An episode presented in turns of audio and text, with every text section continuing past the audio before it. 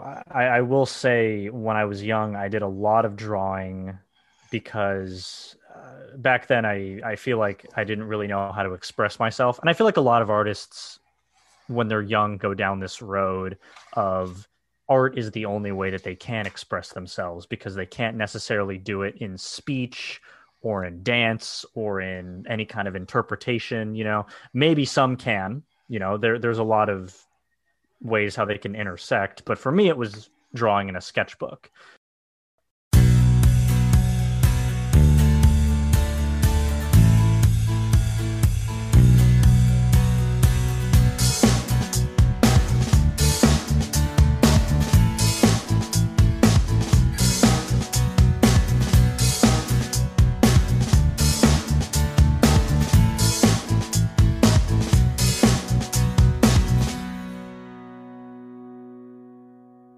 Hello, everyone, and welcome to a new episode of Set Listing Bruce, your podcast all about Bruce Springsteen, his music, and mostly his fans. I am your host, Jesse Jackson.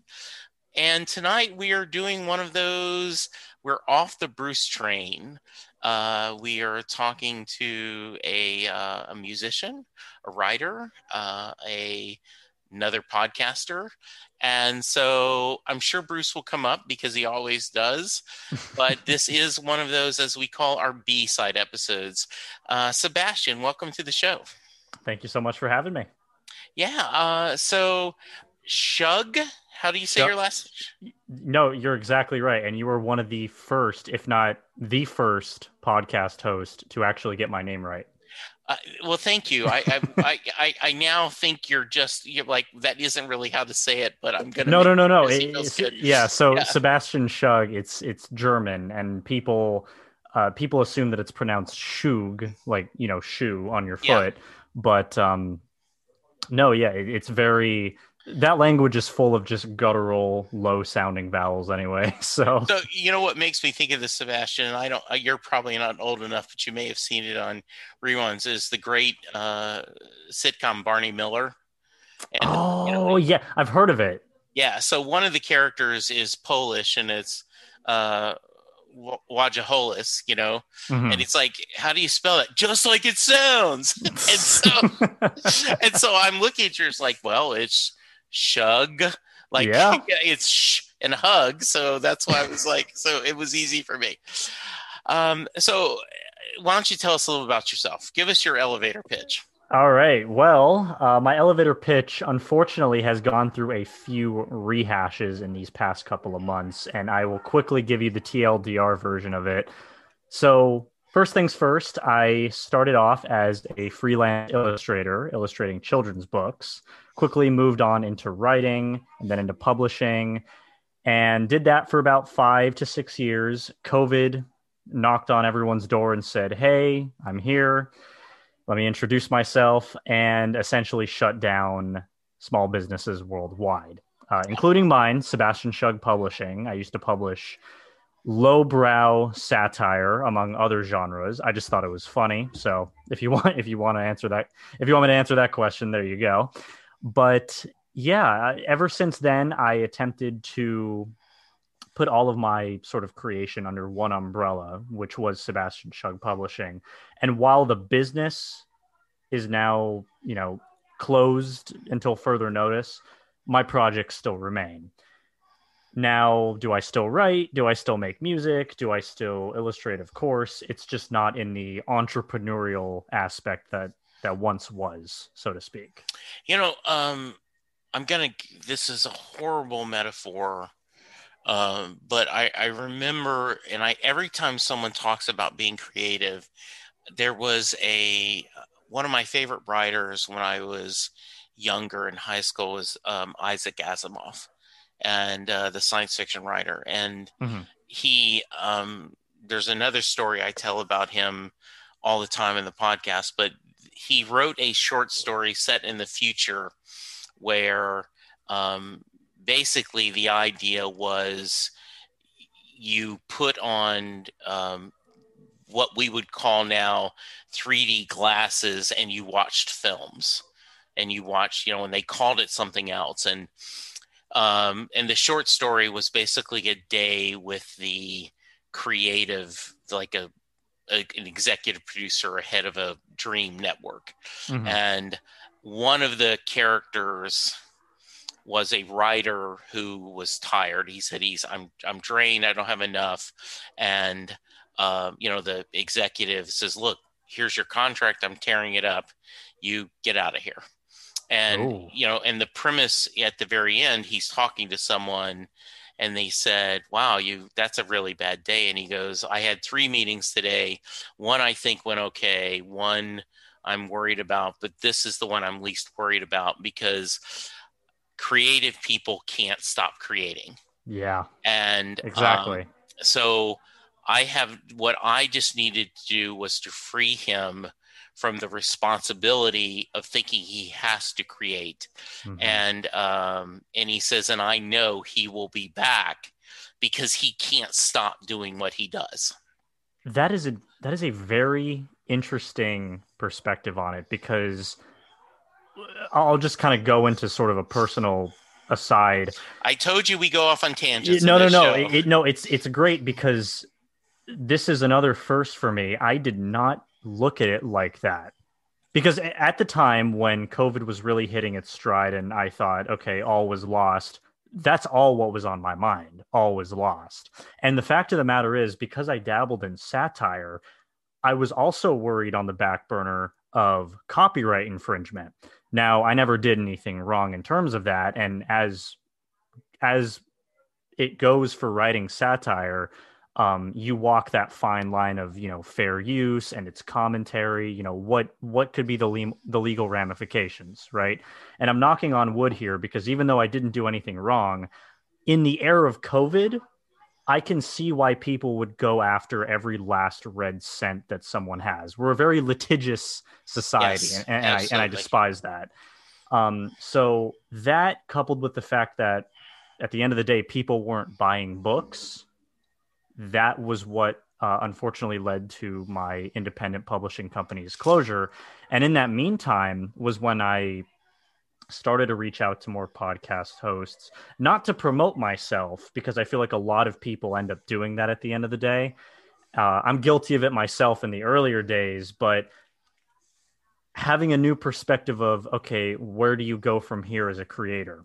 And I, I got to tell you, this was this episode, this conversation in particular, I could tell it's going to be a great one because music was what really led me out of that funk like where do I go from here kind of thing. Well, again, I'm really looking forward to talking about that. And you know what what I'm finding, and I'm so I started this, and my listeners, I apologize. This is, you know, you skip ahead, you know, hit your skip button a couple of times, uh, but I I just wanted to Lynette Carolla um, Adam Carolla's wife, did four or five episodes where she talked to friends of hers and Adam's that were Bruce fans and shared their stories, including Phil Rosenthal, who everyone loves Raymond, created that show.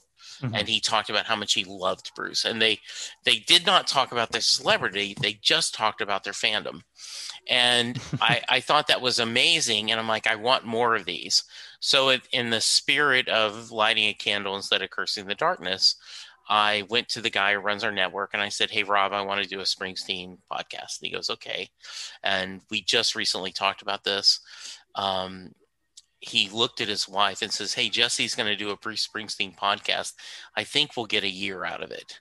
Uh, and he says, and really, that's all he wants. He says, if I can get 12 to 24 episodes, if I can get one episode a month or two a month from a show, I'm happy, right? Because mm-hmm. podcasts don't always last. Right. He said, You're now five plus years, 600 episodes, you know, wow. and, um, and what's happened over the years, Sebastian, is I found that what I really, yes, I love talking Bruce Springsteen and mm-hmm. I love discussing how his music affected people's lives and, and how he's been, uh, to quote him, a constant companion on this part of the ride.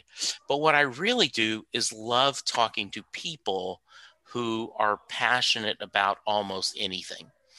And so, as the way you and I met, there are Facebook pages where it says "Be a guest," you know, Right. find a guest, and um, about once a month, every six weeks, I go into that and I go, I host a music podcast.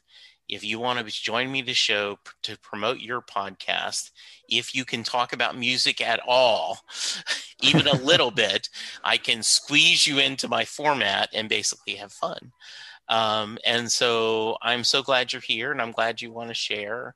Um, I am going to know would what kind of children's book did you illustrate? Sure. So the children's series is um, it's called The Adventures of Daniel. It was a like I said, it's a very independent series. hmm Um, again, I did not write the book. Uh, the original author's name is uh, Renee Gazarian. Okay. So if you'd like to check that out, those are the only books of mine that are still uh, available for purchase. Okay. So when I did sort of the great purge, if you will, of my Mhm. publishing company, um, those were the books that were that were left because at the end of the day, that was my first ever project, contracted project that I ever worked on. You can still find all of my old titles, you know, still floating around out there, uh, but I think for all intents and purposes, you can't purchase them. They're just kind of archived. Okay. So yeah, All right. That's that's interesting. Um, so I always like to start at the beginning, and so talk about where did you grow up, and was, and I'll add, I'll broaden this in your term, not just as music, but was art, was artistic endeavors like writing and, and drawing and, and making music or listening to music part of your growing up. very much. Okay. Very much so. I, it, it's a broad question, definitely, and I, I unfortunately I could only answer it broad. Um, but I grew up, you know, basically doodling in sketchbooks. Um, you know, when when you're a kid, 12, 13, 14 year old, you know, drawing and making designs, and you, you have no idea what the hell commission is or how to get paid for your work, rather it's something that you inevitably have to learn if you want to survive as an artist. And coupled with the fact that when I got my first illustration gig, I was 15 years old. Admittedly, the vanity of it started to kind of take hold because it's like, oh, well, I think I'm hot stuff because I'm the only one doing this. You know, there weren't a lot of people even contributing to my high school's newspaper back then in like the little cartoonist section. So any single, every single element that I could, you know, strut my stuff and show off back in the day, it was, yeah, no, I, I loved it. I'm not going to say that I reveled in the attention.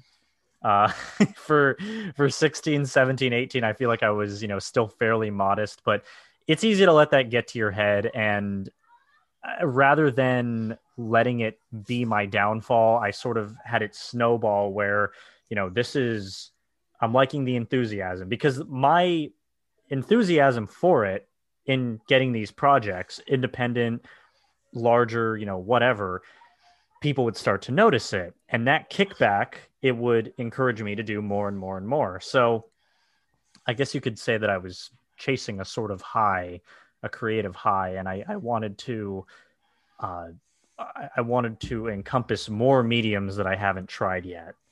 Back then for me it was animation right? And then i Yeah. decided well i don't want to do animation but i still know the fundamentals of it. Let me work on illustration. It's a lot more static but i can still tell a story Mhm. you know so. Did did you always know that you wanted to do something with drawing as a living? When i was young yes. Okay. Uh, though I, I will say when i was young i did a lot of drawing because uh, back then I, I feel like i didn't really know how to express myself. And i feel like a lot of artists when they're young go down this road of art is the only way that they can express themselves because they can't necessarily do it in speech or in dance or in any kind of interpretation you know? Maybe some can you know? There there's a lot of ways how they can intersect but for me it was drawing in a sketchbook. Okay. When I began to really become more outspoken and fall in love with public speaking and communication, that is when I realized that, okay, while I love drawing and that will be something that I will forever cherish, it does not have to be mutually exclusive. This is the be all end all career for me.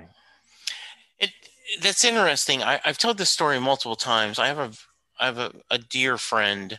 I think of as a brother named Thom Zahler, who um, lives in Ohio, and he published, um, you know, a, a, a comic book called Love and Capes, and he um, ended up doing four volumes of it on a trade paperback, and then he did um, for Webtoons a um, a couple of series, Warning Label, and um, Cupid's Arrow. Warning mm-hmm. Label was especially funny because the premise is um, this uh, a young woman has a curse that anytime someone asks her out uh, the guy immediately gets a list of all the things that's wrong with her as a warning label and mm. why you should not date her.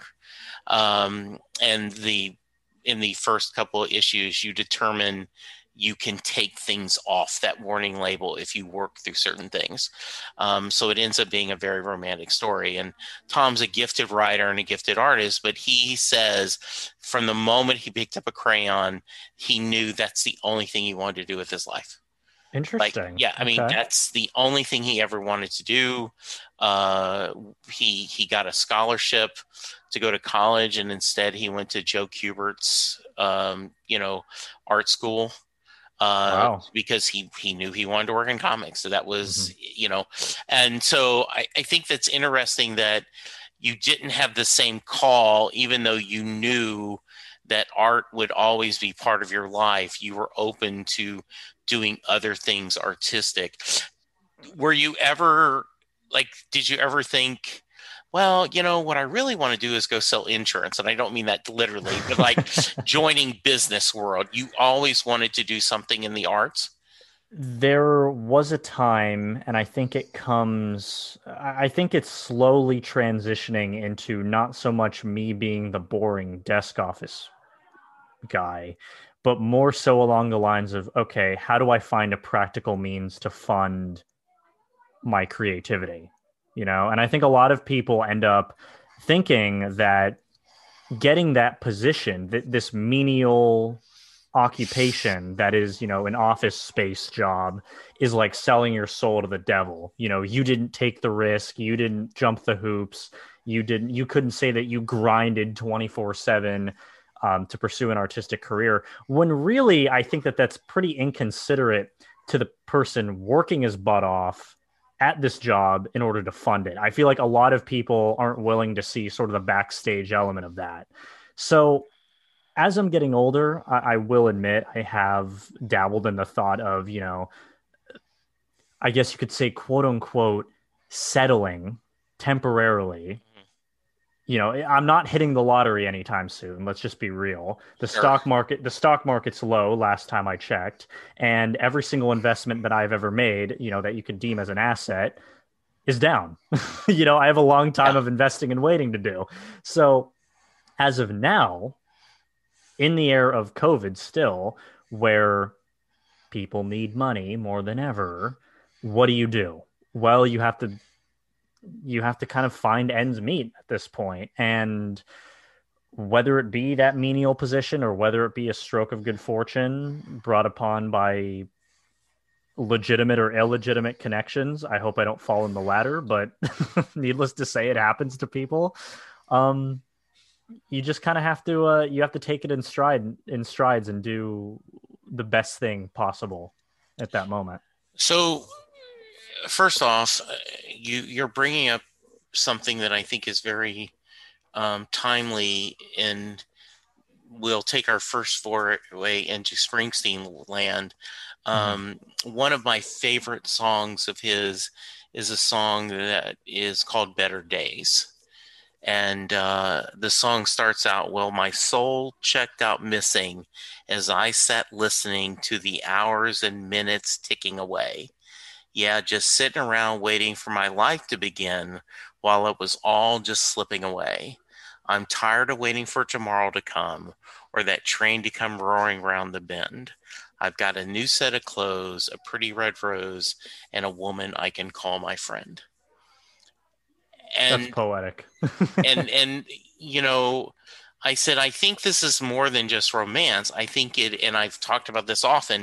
It's th- it's more wanderlust than anything yeah. because a lot of people when they get their first semblance of I want to say fame and and I'm not you know I, I can only look at this in hindsight because right you know analyzing lyrics analyzing text I mean that's that's essentially what I went to school for and I'm not trying to put yeah. a chip on my own shoulder saying that but when I but when I look at this the metaphor is well we're going to die anyway and there's no point spending time waiting around wishing or regretting what could have been when you can just go and take that risk. Now, I will say, yes, sort of in retort, I don't think people can get away with doing that now as opposed to 10, 15, maybe 20 years ago. And I think that's just a changing climate of what society has deemed a necessary risk because you can come here to Los Angeles or New York or really any major metropolitan area thinking that you're you can make a go of it in a new city to be an artist. And admittedly, I will say have these delusions of grandeur. Um, but until you find a way to actually fund it and you know have a, a good game plan, you, you know, what then kind of thing. Well, and a couple things, right? Like in my mind, the song is um, "Better Days is Today," and and I've talked about this often. That too many people say, "Well, when I get enough nest egg, then." mm-hmm. I'll be happy. If I get the kids out of diapers, then I'll be happy. When I get enough nest egg, then I'll start working on my novel or then doing right. things.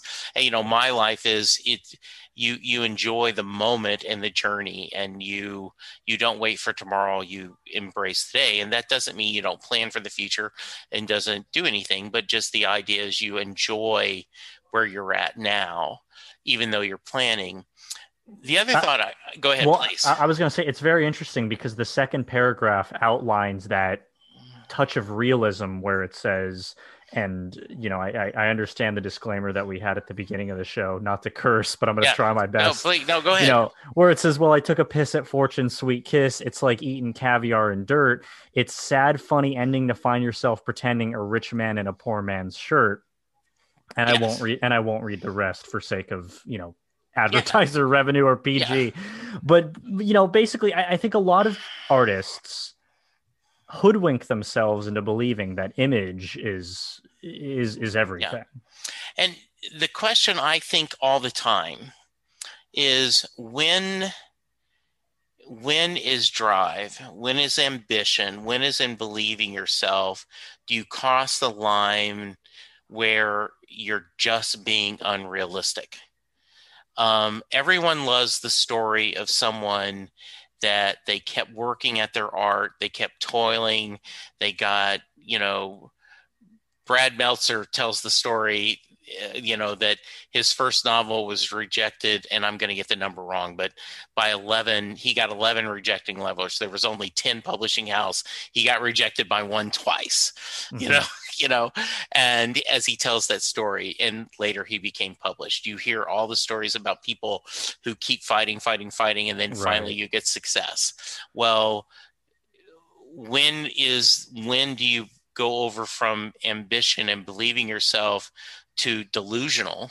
And and and i'm not saying you settle but i i think there's um and once again there's this beautiful song on Bruce's Devils and Dust where um, Jesus was an only son. And it's the song from Mary's perspective of Jesus. And when he did this live, he he stopped kind of in the middle and he kept playing the piano, and he said, "You wonder if Jesus sits there and go, you know, there's this little bar down in Nat, you know, Galilee that's for sale. And I could pick that up. I could marry Mary Magdalene. We could have a few kids. And I could say preaching for the weekend. you know, like we could have a good life. Right. Um, and he said, and you know, the punchline is it's the humanity that truly brings um, the the power of this redemption story. So, um, is there a and is there a way to have? And I believe there is. There is a way to have a wonderful life that and a good life, and you can find a way to stretch your creative muscles yet at the same time be a responsible you know parent or right. spouse or sibling. Um, well, really, being a responsible artist. I mean, you see some of the longevity of these artists. They, they, they piss away their fortune, yes. so to speak. You know, they make it big once, mm-hmm. and in essence, they think that you know, sky's the limit. This high is never going to, you know, th- th- this train is never going to come to the station. It's always going to go full throttle. And it's yeah. like at, at the end of the day, you have to stop. You know, some of these artists die from taking it too far, especially in the music industry. So I can't even imagine how people would you know how people can just carry on as if nothing's happening as if their popularity isn't getting the better of them yeah you know there's two stories i have heard um, about um, you know Fred Berry, the guy mm-hmm. who was on What's Happening, the '70s sitcom. He played um, rerun, right? And and the two stories are the first um, in the casting notes. They were looking for this skinny, kind of awkward white kid to play Raj's friend. And when Fred Berry came in, he blew them away so much that they rewrote the script to cast him. So this is a story I have been told by many people that casting direct that you know agents tell them like, hey, if you're good enough in the audition, you can make this part your own. The other mm. story is that Fred Berry in what's happening only happened 64 episodes you know only two or three years got so important and so thought of himself blew through all his money thought he was more important than he was and and had a very tragic career. So two eyes you know two kind of sides of the coin.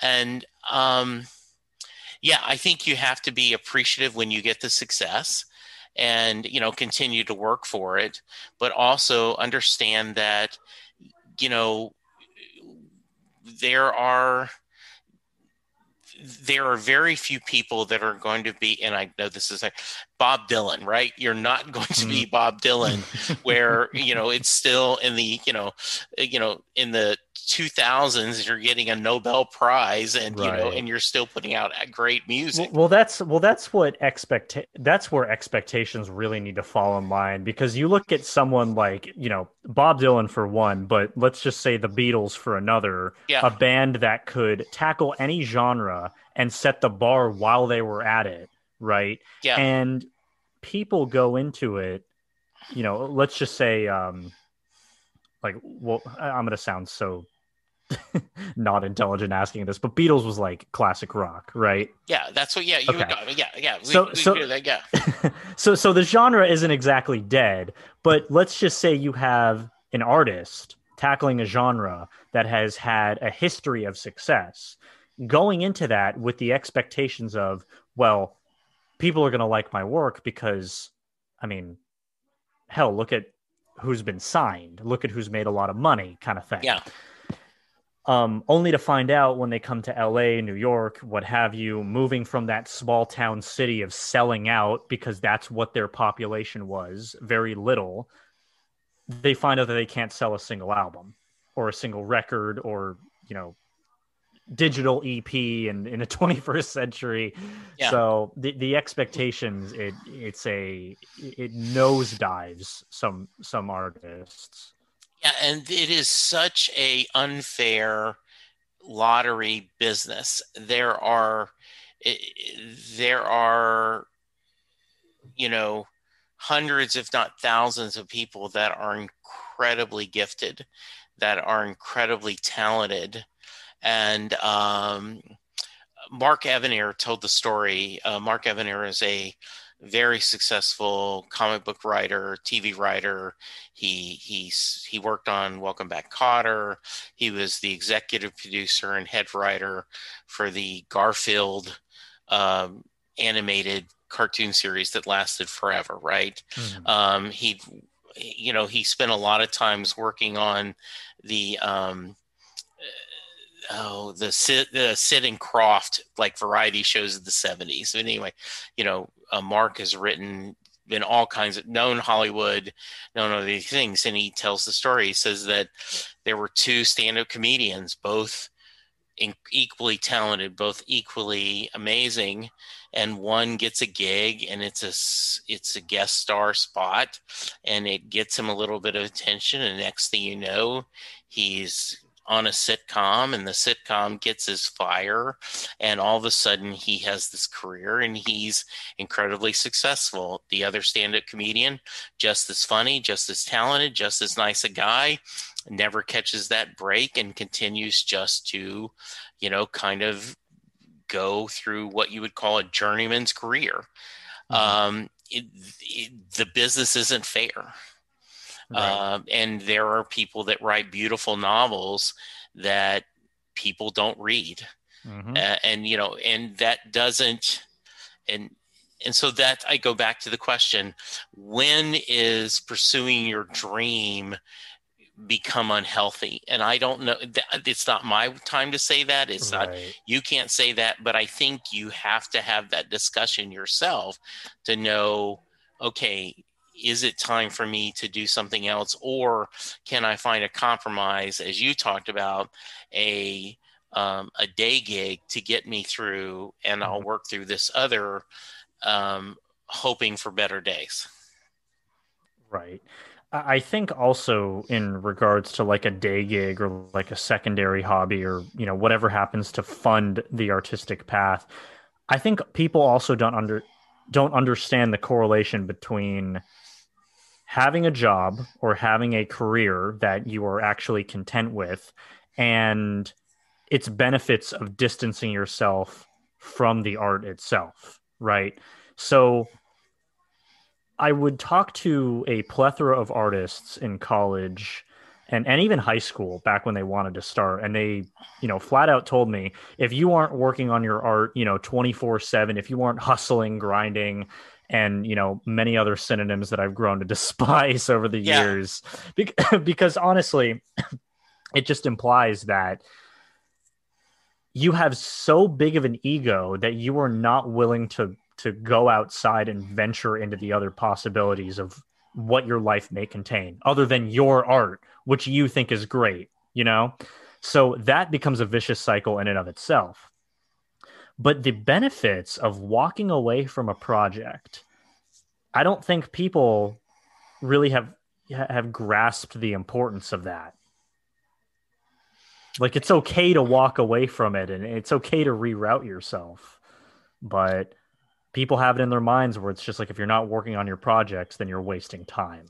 Yeah, and and that's unhealthy. That's unhealthy. There is unhealthy, and you never know where that inspiration may come. One one of my favorite stories is um, they were interviewing um, the um, mothers of a couple of pro quarterbacks, and um, they they talked to Troy Aikman's mother, mm-hmm. uh, and um, you know, and she was saying, "Well, I believe." The reason why Troy is so good is that after the game, um, in the car, we would not let him talk about the game. We would talk about his sister's mm-hmm. games and we would talk about other things and but we would not discuss anything at all. And I think that distance he had and that ability for him to think about other things is one of the reasons why he was really good. Okay. They talk Right. to John Elway's mother. John Elway's mom goes, You know, I think the reason why John was so good is that in the car on the way home, his dad and him would go over every play and they would talk about everything because his dad was a coach and they would discuss it and they would spend time truly you know to the minuscule about his career and i think that like way honing, john's yeah, yeah. like honing So- his craft. so I think that why John is so good.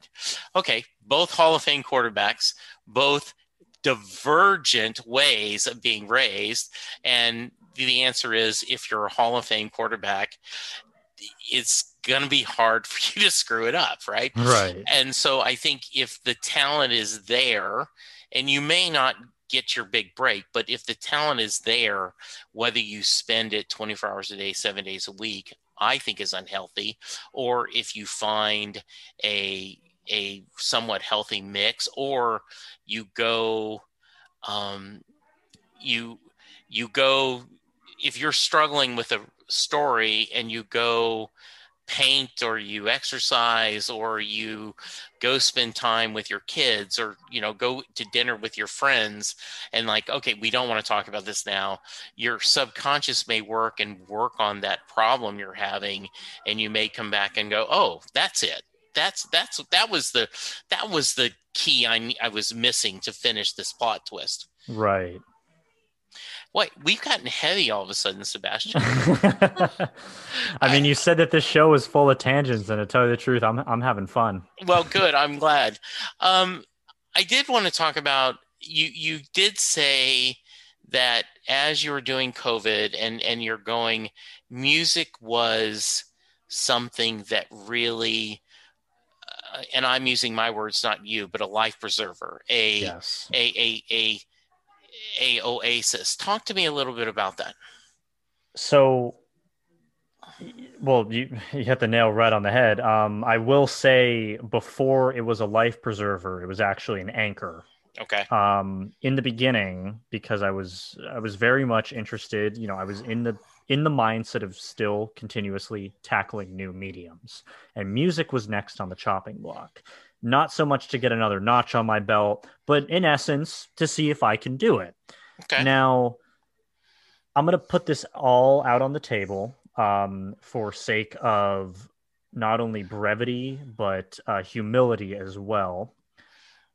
I feel like as an artist, you can make a myriad of mistakes, and I certainly have. And quite possibly one of my biggest mistakes was in the field of music because I was unaware of the, I guess, particular morality issues of it.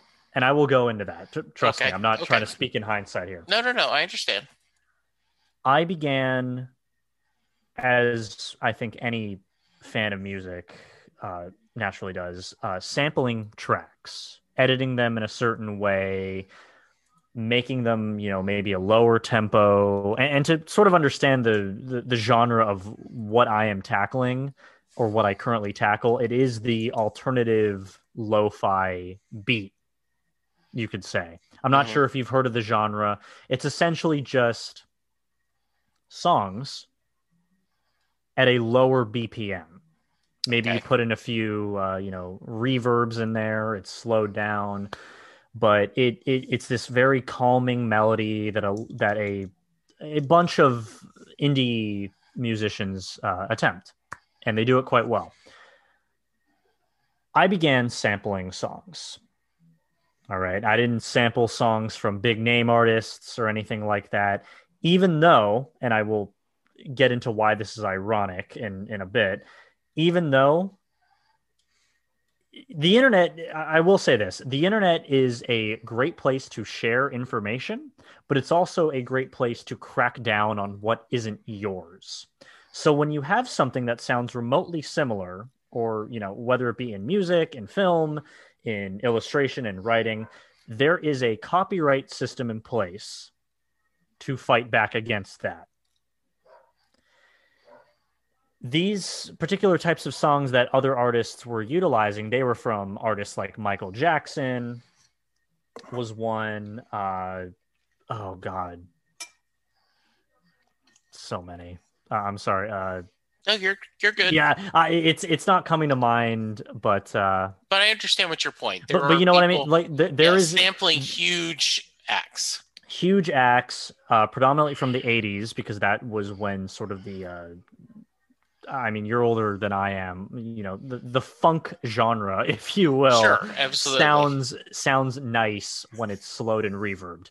Right. Anyways, I decided that I was not going to go that route. I was going to sample other artists that um, that weren't signed, but were rather royalty free, that were non copyrighted material. And I considered, I got in my head, okay, this must be fine, considering that if it's not copyrighted material, anyone could theoretically use it. So that's what I did. I used it. They sounded great. I submitted these, you know, I'm not selling my work at this point. I'm actually shopping around for for independent labels and one actually contacted me and I am signed with them still to this day. I'll get into that. Trust yeah. me, I, am I'm, I'm building this up. No, no, into, no, you're good. Yeah, but Uh, after a few months of doing this, I quickly realized that this was not a fruitful endeavor. And I realized that because multiple artists actually came forward and told me point blank, this is not okay to do. Now, when you have it in your head of people have sampled since the beginning of music's existence, let alone have gotten away with it with bigger names and bigger labels, how is what I'm doing so bad? Now, right. that attitude quickly changed from justification to, well, they're right. Because at the end of the day, these were independent artists and that was a much much bigger minefield to play around in because while ironically bigger labels would give you a slap on the wrist these little independent artists w- would threaten me with you know lawsuits and everything mm-hmm. like that sure and that was something that i wasn't prepared for that was something i didn't want to deal with and music to me at the time it wasn't worth wasting my life over you know right. legally at least so uh, the label told me about it. You know, they, they even they were confused. Like, yeah, people have sampled since you know the dawn of time, but um, you know, we're just gonna go ahead and delete it. We're still gonna keep your contract. And I'm like, okay, great. I didn't touch music for months. I was terrified of it. I was terrified at stepping on other people's toes. Okay. I was terrified at even the chance of doing something wrong that people were were to be like, look, this isn't yours. Mm-hmm. And at the end of the day, it, the paranoia snowballed in, into a point where it's like, well, anyone could play the drums, anyone could play the guitar or the flute. You know, these these instruments aren't copyrighted material, but the sounds coming out of them potentially could be. Yeah. You kind of understand what I'm saying? Like I do. In a, in... So fast forward a couple of months. It's now the new year. This all took place in I want to say end of no- end of October going into November. So now it's January 2021 and I decide look, I only have one life to live. So I may as well attempt it again. I download GarageBand. Uh, most people would say that GarageBand is pretty dinky. They'd probably go off and use something like FL Studio or uh, or Ableton or some other or some other uh, uh, what is it? Audio workspace digital. There, there's a particular acronym for it. Okay. Garage Band is on the lower end, you could say. You know, beginners utilize it, and I started utilizing it. I started utilizing, you know, the the the royalty free loops that they had. I started implementing my own sort of pitch shifts and everything, and slowly but surely it regained my confidence of, yeah, this is something that I could I could definitely I could do, and I could make it sound good, and uh, what's more, I could put it out there for people to see. Now, of course, that came with its own fair share of inner struggles, inner complications of, well, is this okay to do? Am I allowed to legally sell songs made out of non copyrighted material? Because I went down this path before. I'm not looking to go down it again for the negative repercussions. Sure. Um, thankfully, it is all sound and above board. You just can't, you know, you just can't like take a loop, like a loop on its own, and try to sell that. Obviously, okay. you have to put them in some sort of composition.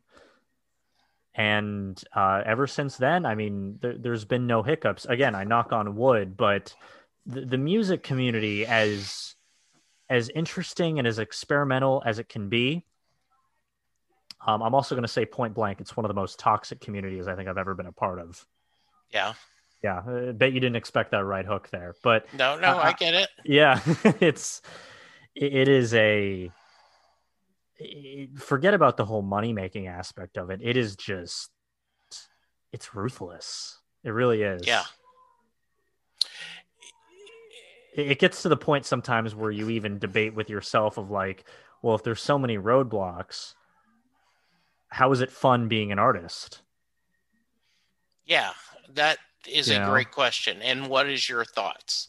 My thought is that while art isn't necessarily fun in an entrepreneurial aspect, because at the end of the day, if you're doing art, it's not the way it used to be where people create for the sole purpose of they were genuinely inspired to create it.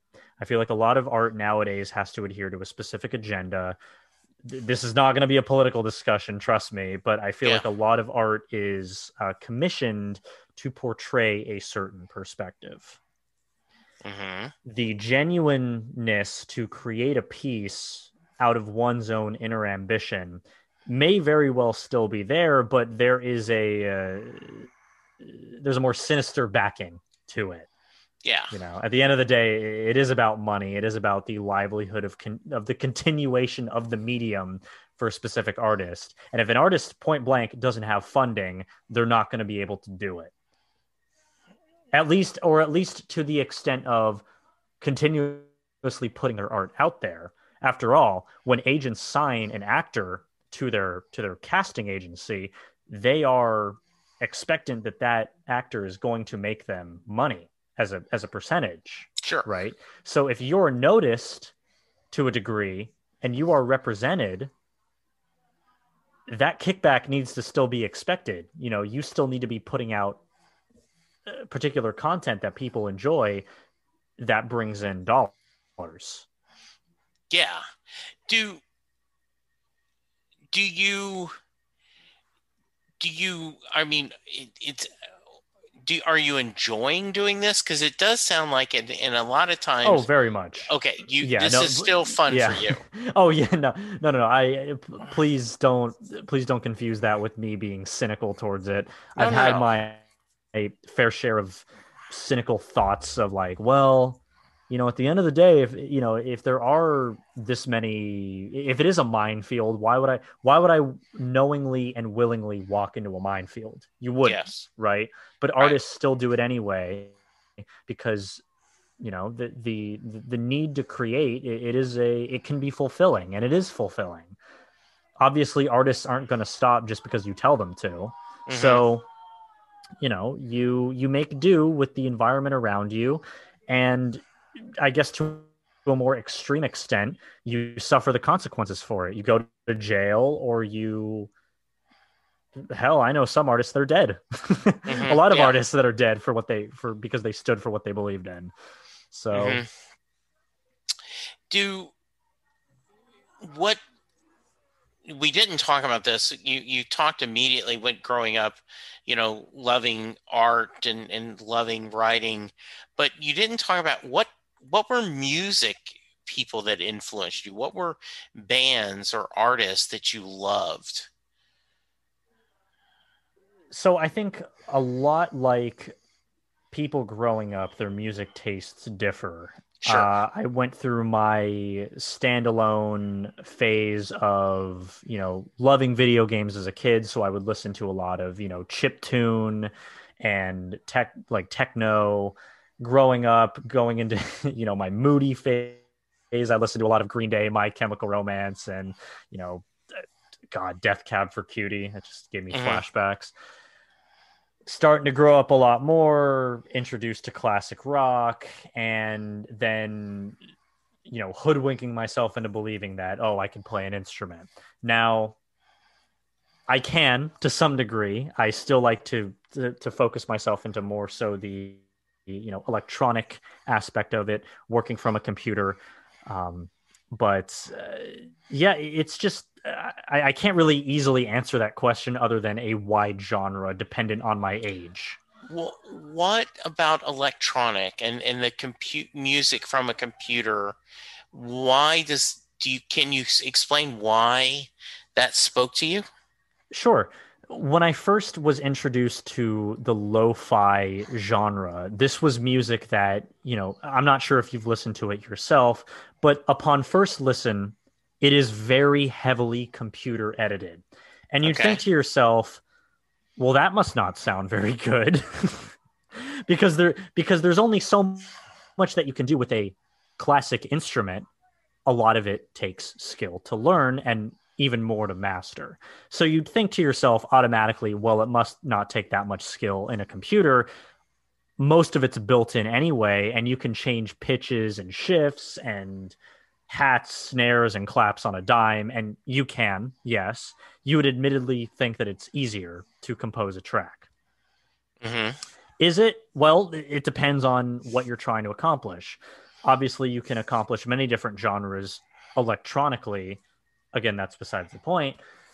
Lo-fi for me was a genre that was very easy to get into. You know, it's subgenre, or I will say it's it's parent genre vaporwave or you know sister genre whatever vaporwave you know the slow melodic trance uh, eness of it it was just it's what hooked me onto very somber forms of art and expression now i can now i can enjoy a good classical piece as much as the next guy but i don't know something about this really spoke to me in just composition overall, how a piece can be edited to an extent uh, to all hell and still sound good.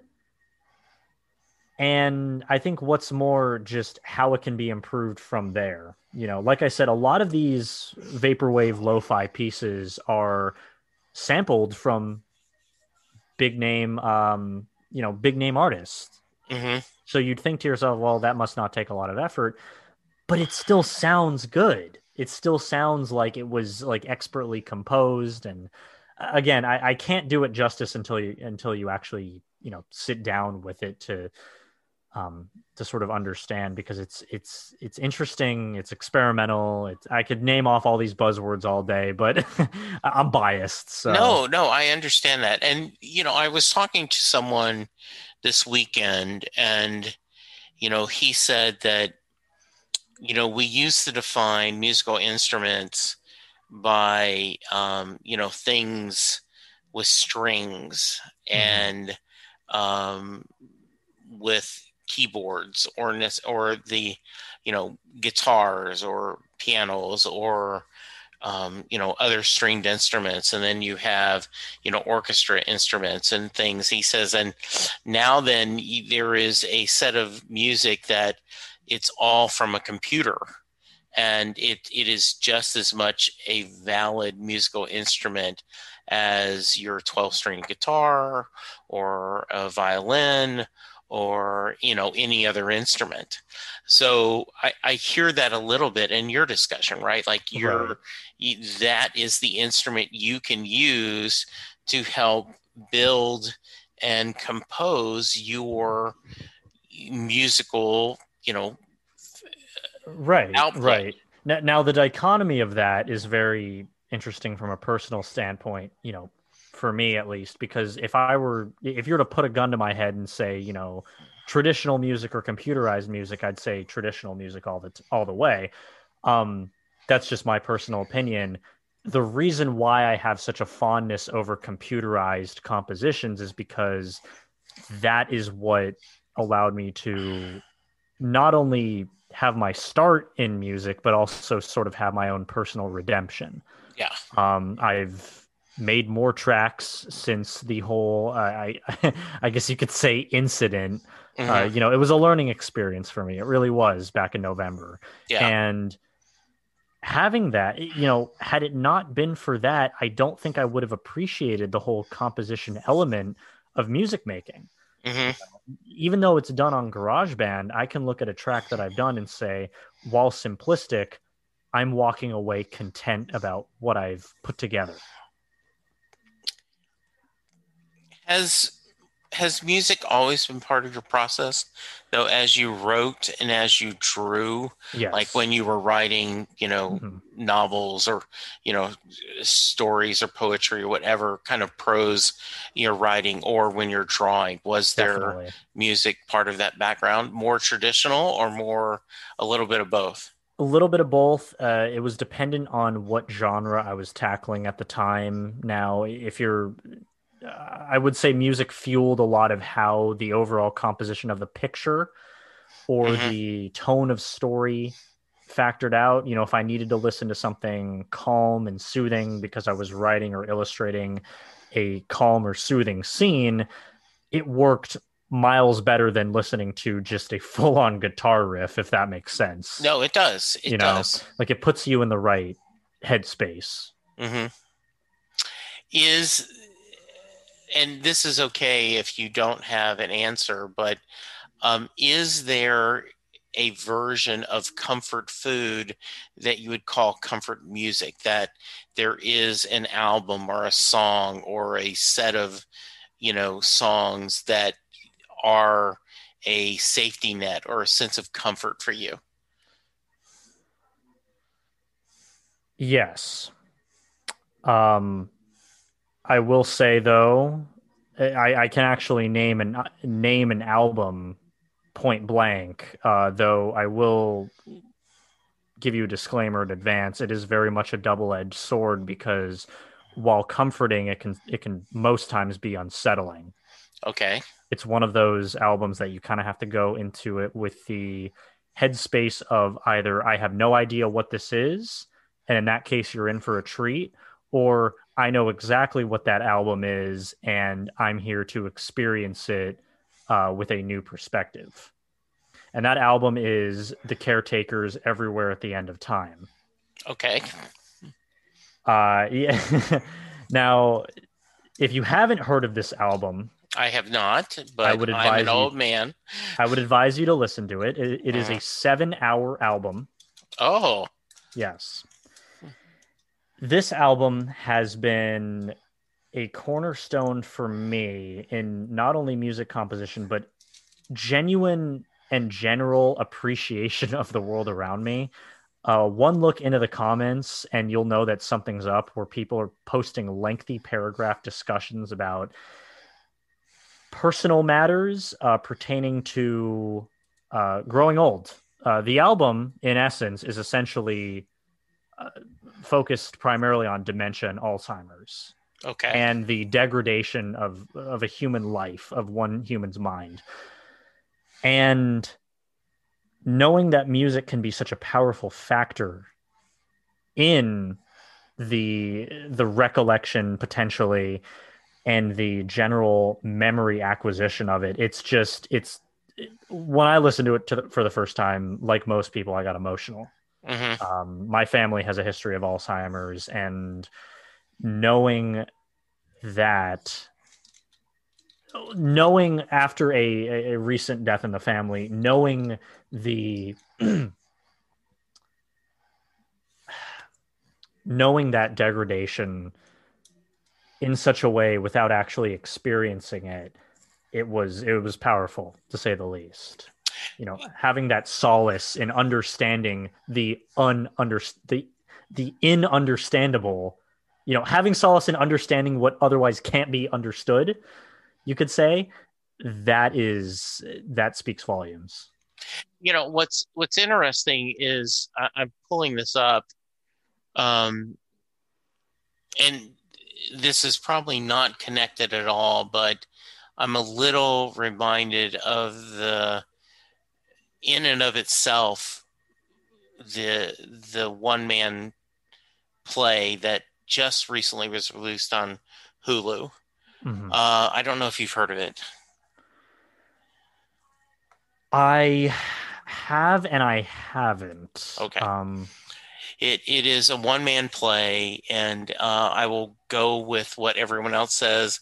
As little of of you knowing about it is better for you when you go into it. But basically, this is a one man story talking about identity and identity of himself and how other people see him and how you Mhm. see yourself. Um, and it is a very interesting 90 minute show that um, and i remember i did not know this but um, when it recently came on uh, penn sunday school you know or Penn Jillette does a um, twice a week podcast. And uh, they talked about it being on hulu and they actually linked to like four or five years ago where he was on the podcast and he says i just saw the best magic show i've ever seen and it's like no other magic show I've ever seen, and it's this play called In of Itself, and um, and you don't even like you don't even know it's a it it is much more than just a new way to show magic. It is a different kind of show, and so Mhm. looking at this everywhere at the time, and I, I just pulled up the Wikipedia, you know, thing and uh, talking about it. Um, it does sound something that would be I, I can see how that, depending on your mood, this is where I want to be challenged. I want to be comforted. Um, I have a little bit of feeling of that when Brian Wilson uh, finished Smile. Uh, you know, he had abandoned Smile when he was with the Beach Boys right. you know he and then he later came back as an adult and finished the album and when i listen to that album now i find it very um, challenging at times and and very creative and a very different journey Mhm. um, versus loving pet sounds or a springsteen album um, it it isn't that kind of it, it's a different kind of music that makes me think a different way so that's interesting you're sharing that i will certainly have to check that out Definitely. Yeah, Yeah. It, it is a it is an album that it, it's a trip. Uh, I'll definitely I'll definitely tell you that. That's interesting. Um, Sebastian, we've we've gone an hour, and I feel like we've just got started. But for the sake of what should I have asked you that I have not? To tell you the truth, I think that this was in in all honesty a, a perfect conversation and, and the perfect ending um ending off with this with this topic you know Mhm.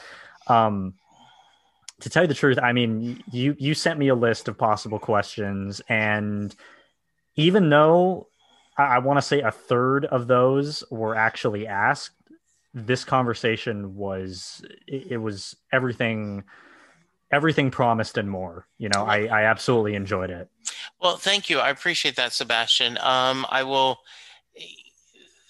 This will be one of the times when I get off, and I I know you're on Instagram. You're not on Twitter. yeah But, twitter uh, is is kind of a war zone but instagram Yeah, it is where you can find me and where but this will be one of the times where when when we finish our conversation i will go on twitter and i will say oh my god i just had the most interesting discussion with sebastian Schug oh thank you uh, and um, you know and this is one of those things where i, I just it, it's interesting to kind of go down these roads and and discuss the topics. And um, so thank you. Thank you for sharing for yourself. Thank you of you know um, enjoying the conversation.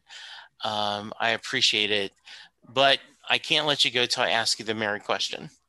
And i did give you the notes before. So but those of you let's say you're a fan of sebastian's or you're a, f- a friend or family and you're like what the hell is the mary question um, Jay Armstrong is an honors English teacher in the Philadelphia area. He just recently retired Mhm. but for many years um, he would take his honors English class that's composed of seniors, and they would spend two days taking the Bruce Springsteen song Thunder Road and breaking it apart, um, the lyrics, and uh, treating it as a poem. Uh, he they discuss the imagery that Bruce uses, the the themes, and uh, they will often compare it to Robert Frost poetry. And then at the end of the two days, they ask the question Does Mary get in the car? So, Sebastian, that is your question.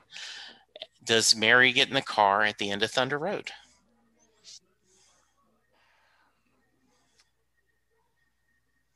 Well, I, I mean, look, I, I'm, I'm not going to sure, I'm not going to you know BS you here. You asked me the question uh, in the email, and immediately I was like, okay, this is something that I need to look up, and I did. Looking at it with a fresh perspective now, because I just pulled it up again, and I had this whole answer prepared. You know, because I was looking at the lyrics and how they all fit together and everything. Does Mary climb into the car? I have to ask the question of is what is what's promised at the other side of getting in the car better than the situation she's in now? Good because question. you look at the lyrics, you look at the lyrics, right? Your graduation gown lies in rags at their feet, and in the lonely cool before dawn, it's a town full of losers, and I'm pulling out of here to win. I'm just, I'm, I'm cherry picking here. No, I understand. I think the question isn't so much does Mary get in a car, it's the question of is the situation of hers so damn horrid that getting in the car without the promise of what's going to happen next going to be better than the situation that she's currently in by comparison. Does she climb in? Um I sure hope so. Okay. uh what what's your opinion on it? Um so I I am an optimistic and I am a um, I, I grew up I make the joke and it's not totally untrue. I grew up watching Disney movies mm-hmm. and I believe in happily ever after. So of course okay. she gets in the car. Right? Because uh, yeah. Yeah. Well, I was gonna say my my original perspective was actually pessimistic or, or more so realistic where it was like yes it's like mary look, things may be going wrong. okay. But you kind of have to be you have to be independent in your decision making here. So like what what are you doing climbing in this car?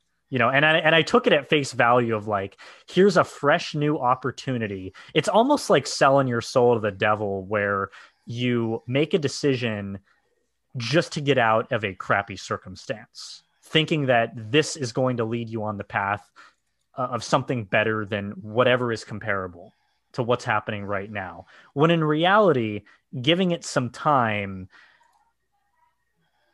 and letting the situation play out, you find that it's not as bad as you initially think it is. Now I'm looking at it with a with a fresh perspective, and I realize, well, things can't get any worse for her. okay, sure.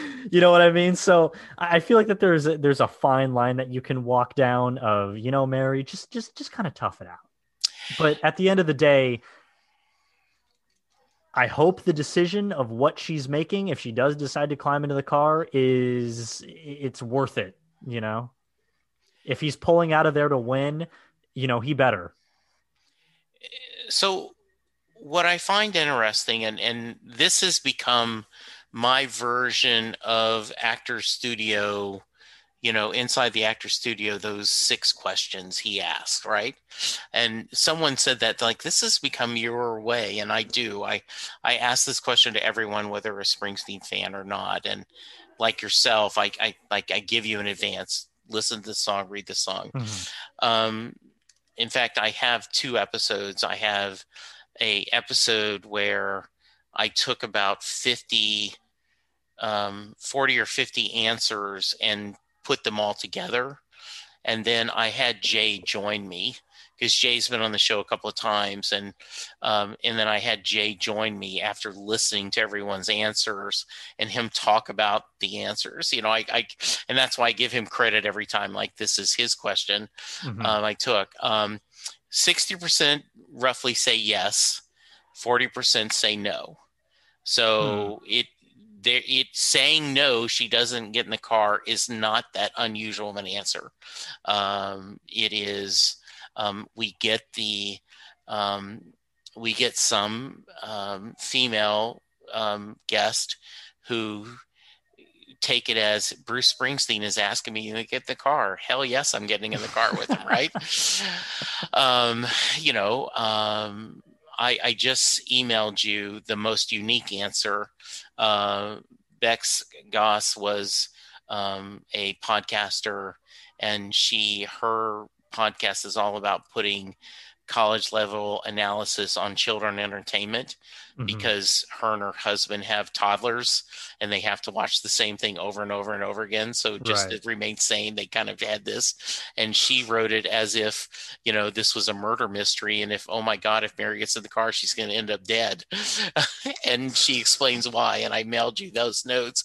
Um, you know um, i have a couple of favorite answers. One guy said that um, and if you're not a springsteen fan you won't get the beauty of this but um, in this album western stars which is the album before his his next to last album there's a song called moonlight motel uh, which ends with the guy um, pouring a shot out in memory of his of his past bride Mm-hmm. And the guy said that yes, they get in the car, they drive all the way to California, they spend their life together, and Moonlight Motel is the end of their life. He is mourning Mary's passing. Okay, mm. that's a pretty damn good answer. Um, one of my favorites is um, the guy said it depends. Like, okay, go ahead, I want to hear more. He said when Bruce and the band play it, she gets in the car because this the song ends with Clarence's, you know, saxophone solo or now then Jake's, the full band plays it off and it's one of triumph. They are in the car, they're driving off, they are going to conquer the world. Um, when he does it solo, the end of it is him just kind of humming and uh, playing silently at the end. She doesn't get in the car, and that's him driving off by himself um, sad that he doesn't, she didn't join him. I'm like, okay, that's effing brilliant, you know, depending on it. So um, right. we always have fun with it, and and I love I, I love your answer. Uh, this is truly one of those where there is no right answer. Um, it is, um, you know, instead of Schrodinger's cat, it's Schrodinger's Mary, right? Yeah. it is just depending on what you want, and you know, many people have, and I and I I can't tell you how often Sebastian, someone has hung up, and like a day or two later, Jesse, I have another thought can I record you and you tax that in? Oh, like, no. I'm like, yeah, no, I'd love that. so this is great. Um, all right. So we've already established that you're not on Twitter, but you are on Instagram. Tell people how to reach you, uh, websites, whatever you want. Promote away, my friend. Sounds great. Feel free to look me up on www.sebastianrschug.com.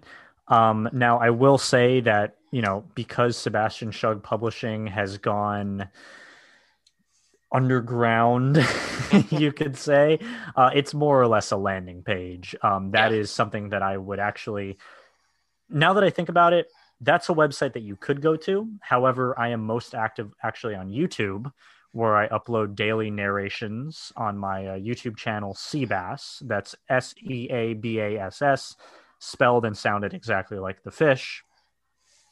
I'm also a member of the joint YouTube channel. It's all subjective. We just posted a new video today about streetwear. So that's that was fun. You can also find me on a myriad of other podcasts, such as Mars on Life, co hosted with Ryan Mancini. There, we do a deep dive on the various miscellaneous art stuffs in the greater Los Angeles area. There's also Shugsy Storytime, which is essentially just an audio archive of my YouTube channel. There's a there's a ton of stuff that you could uh, that you could look up. Well, um, I, I will tell you um, if you're open to it, I want you to come back on the show and talk about some of the other podcasts, talk about future things when you when you're going. I would love to have you back on. Um, Please, I, I, would I would be more than happy to. I, I have had a great time talking to you. Uh, this has been wonderful, and I certainly hope um, continued success and you know keep fighting the good fight, my friend, as we all try to get through this pandemic. Thank you. You as well. All right. So, listeners, you go check out his YouTube channel. I will include a link in the show notes. Uh, please let us know what you think. Uh, for now, though, remember to social distance. Remember to wash your hands. Remember to wear a mask. Let's all be good to each other because that's the only way we're going to get through this. And for now, take care, and I will talk to you soon. Goodbye. Take, take care. Thank you to my patrons who help support the show. It is greatly appreciated. I want to thank Betsy Hodges, Levi Petrie, Elizabeth Bronson, Stephen Malio, Holly Mack, Steve Rogers, Dale Hosick, Terry Smith, Anna Lynn, Chris Bloom, and my first patron, Mary Thomas. Thank you guys so much for all the love and support you give me.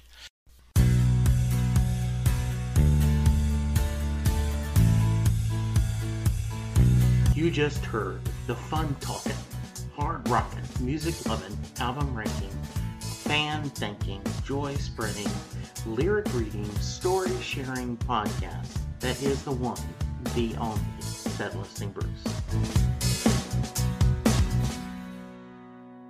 Set Listing Bruce is part of the Southgate Media podcast group. The theme for Set Listing Bruce was written by David Rosen, used by permission.